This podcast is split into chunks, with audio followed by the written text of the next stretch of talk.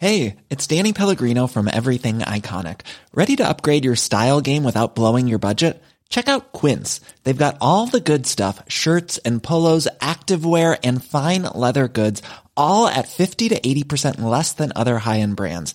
And the best part? They're all about safe, ethical, and responsible manufacturing. Get that luxury vibe without the luxury price tag. Hit up quince.com slash upgrade for free shipping and 365 day returns on your next order. That's quince.com slash upgrade. I'm Sandra, and I'm just the professional your small business was looking for. But you didn't hire me because you didn't use LinkedIn jobs. LinkedIn has professionals you can't find anywhere else, including those who aren't actively looking for a new job, but might be open to the perfect role, like me. In a given month, over 70% of LinkedIn users don't visit other leading job sites. So if you're not looking on LinkedIn, you'll miss out on great candidates like Sandra. Start hiring professionals like a professional. Post your free job on linkedin.com/people today.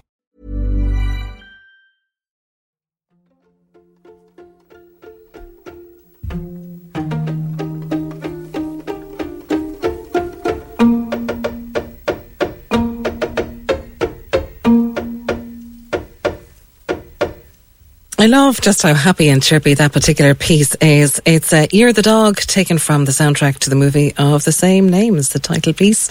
Uh, music there by Christopher Beck. And you're welcome back to the Arts House on Cork's 96 FM and C103. And right at the heart of Cork, of course, is MacCurtain Street. And Sophie Motley comes to MacCurtain Street as the new artistic director of the Everyman Theatre. And she brings a wealth of experience from her work with Rough Magic and English National Opera, the Abbey Theatre, so many festivals and theatre groups here in Ireland and in the UK. Well, it's a huge deal to step into the artistic director's chair and begin to chart a new course and a new vision for a theatre, but especially so when it's the theatre is well known as the Everyman.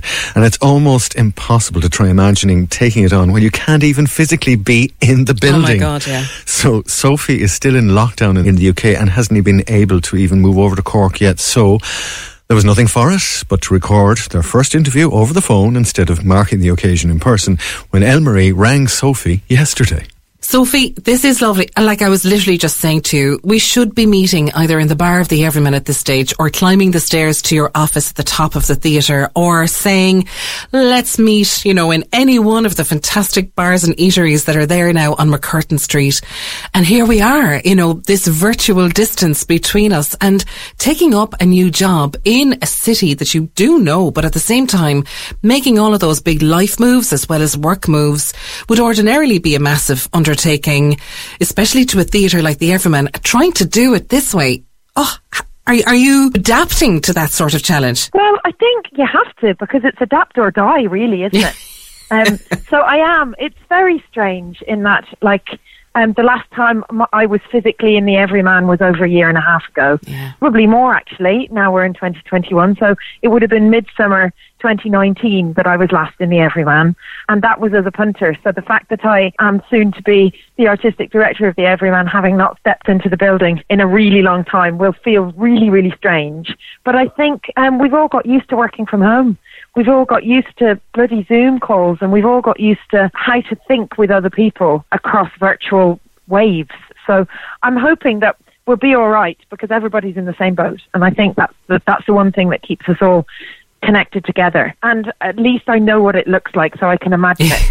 I can imagine that we're sat in the bar of the Everyman and That's we've it. a pair of pints in our hands. Oh my gosh. You see, do you remember what that p- production was that you went to? Ah, what was it? I think I called in to meet somebody because the production that was in there was sold out. But I'd just been to see Theatre for One. Yes. Because I remember meeting a friend and then we went over to see the Corcadorca show down the other side of UCC and sat on, on quite a cold evening um, having a, a, a delightful Cork midsummer experience. You see, there you are. So you, you've been at the heart of it. And like they say, little did you know when you were calling in to meet somebody in the bar of the Everyman that less than two years later you would be returning as artistic director, albeit virtually for the beginning. Well, that's it. I mean, you just don't know what's going to happen to you, do you? What made you decide to go for it? Um, I left Ireland four years ago to run Pentabus, and Pentabus has been real special to my heart because it's a rural theatre company and it's not far from where my parents live. And uh, like I've made rural theatre for years, but I said when I left that I wanted to come back to Ireland because I've lived my whole adult life in Ireland and it's my home. And there's not very many jobs in theatre in Ireland. And I left Dublin well before I left Ireland because um, it was too big for me and it wasn't my cup of tea. Um, and I moved to Wicklow and uh, worked as a freelancer there. And I think I was just really lucky that it came up because I went away specifically to learn how to be an artistic director so that I could come back and do the next level of job in Ireland because I think a lot of the smaller companies in Ireland are run by an artistic director that that started them up. So there were there's not so many opportunities. So Yes. I came to England. I've learned how to be an artistic director. I've spent a lot of time around my family, which has been really lovely. And this this came up, and I just went, oh, there you go. That could be my ticket back home. Like I said, you've done all of that work with Rough Magic and the Abbey and so many opera companies from English National Opera to Wexford Festival Opera and all the rest of them. But Pentabus is the UK's national rural theatre company. That's quite interesting. A concept. We don't have anything like it in Ireland. No, I don't think we do. And I think maybe that's because Ireland is a rural country and uh, rural stories get into the cities, whereas England is massive and um, like theatre in cities in the UK tends to stay in cities and tends to be about cities. Pentabus is, is not far off 50 years old, so it's been going for a long time. It does work similar to the way Druid would have worked when they very first started, in that um, the idea is that why should you have to go to a city to see brilliant theatre? It's also kind of similar to the way the West Cork Fit Up Festival works. And that's another former artistic director of the Everyman with Geoff Gould. Oh, yes, of course. Well, there you go. We've all been making theatre in rural communities. I've loved it because essentially you're commissioning really high class writers to write plays that are tiny um, and write plays that are going into small rural communities, into parish halls or village halls. And what's amazing about it is you're not in a theatre space, you're walking into a community space. And that is the space where everybody's been to weddings, funerals, the like of, of all of it. And they're seeing a play there. And you turn up and build your set and produce your play and the audience watch it and then you take it down and you disappear. So it's sort of kind of magical ninja theatre. I love it. what a fantastic description. That's so great. You know, and, and moving then to being the artistic director of a physical theatre, which has to begin in a digital space, really, really such a challenge. It's, it's, or is it that much different from already knowing the physical building to try and curate some sort of a digital program initially? Is it too confining to imagine that there's extra challenges because you're new to this particular building? I mean, I think it, uh, it, it, it'll always be extra challenges because I'm new to the building and I don't understand yet the reason why everything has been programmed in the past. But at the same time, it's a sort of a brilliant way to start because you can begin small and as you learn, you can start to make bigger projects. So I'm, I'm really, really lucky because the team at the Everyman are so incredibly experienced. And Naomi, the producer, really knows what she's doing and has been programming the venue for the last, well, I, I guess for the last four or five months and she's got some fantastic connections with local artists. So I'll be really building on what she's been doing, learning from her for a while, and trying to imagine what, what the digital everyman is and what, what that character is and how we represent it, whilst at the same time learning more about the character of the everyman itself. Have you been glued to the Play It By Ear series? I've loved it. It's just been a real treat. Um, I think particularly at the very beginning of the first lockdown, we all, well, I did anyway, really enjoyed watching digital pieces because everybody released videos of their work and a, lot of plays that I'd missed. I was able to catch up with, and then you got a little bit of digital fatigue, and then came along Play It By Ear, where you could just listen and imagine, and that just felt really, really wonderful. I've really enjoyed it. It's also been a great way for me to get to know uh, all the brilliant artists that are in Cork because the Everyman was producing so much. So I think five or six of the Play It By Ear pieces were written by Cork writers and obviously all performed by local actors. So it's been really great for me to get to know people uh, before I physically and uh, digitally get to know them in person. That's it. And there is a great network in Cork. Gillian Hennessy over in Triskel was also talking about that. And she, she mentioned, you know, that in terms of moving online, it has almost sort of forced the hand of so many theatres and venues to become miniature television studios, if you like, and that all sorts of production has had to happen between radio, podcast, broadcast, and uh, streaming services. Everyone's had to sort of suddenly learn on the hoof in terms of digital, but there is also that network and that connection, and like there is a great team in the Everyman, but you know, in terms of bedding in with your colleagues and starting that relationship, it's it's a tough way to be doing it on Zoom, isn't it? It is. It is. It's. I might be a weird one because I really like Zoom. Um, for some strange reason, when I meet people in person after yeah. I've been on a Zoom call with them, I feel like I've already met them. That's so like it. I've, you know, I've because I've because I've just spent four years being in the middle of nowhere in England, and a lot of my friendships have been with pals in Ireland via uh, WhatsApp video or some sort of video yes. energy or some sort of video thing. It means that when I see them, I feel like I saw them last week. And uh, often, like one particular friend should say to me, "Oh, it's so great to see you." I'm like, "Yeah, but," and it, it felt to me like I was in person, real life with her a couple of weeks previously. So I'm really hoping that's going to happen with the gang at the Everyman. Um, because it does it does feel strange. Like I'm starting to create these really lovely working relationships with people that I've not met in person yet. Was going to say also like you're seeing a tiny bit of people's homes as well.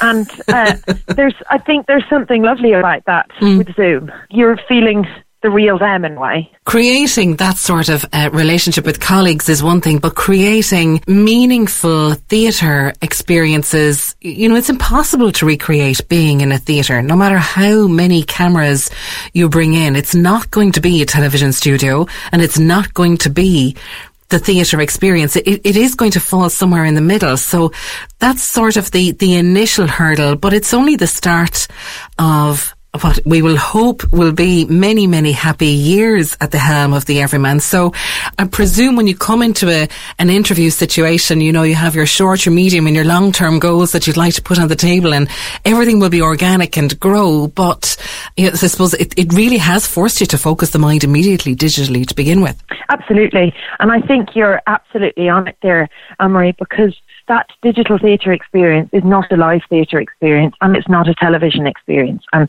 that's really important to recognise.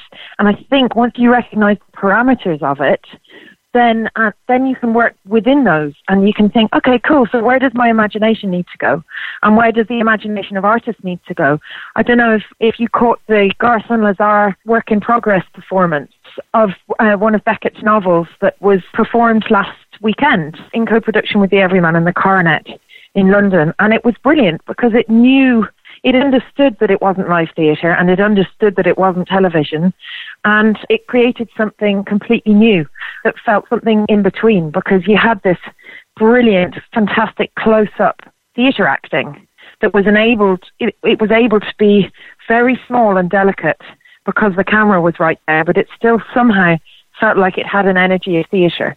I think that's very hard to do, but at the same time, it's giving us creative challenges, and that's what we all need in a space and a time where a lot of things are really still for us and are not changing. All of the challenges are there. Ultimately, it boils down to the to do list you have today and tomorrow, taking things yeah. in little steps, you know. So, are you a list person or a mind map person or a, a vocal notes person? How are you, how are you managing to keep track of the move, the life, the new job, and everything at once? Um, I love a list but more importantly, I do. I love uh, a whiteboard, lots of different colours. Yeah. More of a mind map than a list, but I I like to have things to look at to remind me, uh, and then to spark off ideas. So I, I'm really missing that actually because in my office at Pentabus, I've got a big old whiteboard and a big map of the UK that's got pins in it of all the tiny little villages that we've toured to. And I'm missing that ability of just writing something down and looking at it and thinking about it and then adding something to it. So, um, like the way you work changes when you have to go online, I think. But I'm, I also have lots of different notebooks different notebooks for different projects. So uh, that's not changed. Writing writing things in notebooks has not changed. Well, hopefully now you'll be having a diary full of Cork contacts and it'll all move back into the theatre at some point. But until then, I'm really excited to see what you're going to unveil in terms of the first chapter of your digital curation in the Everyman. And the biggest, biggest warm-hearted welcome to you to Cork, Sophie. Oh, thank you so much. I'm really looking forward to uh, to, to getting to you and, and really starting to become part of the furniture.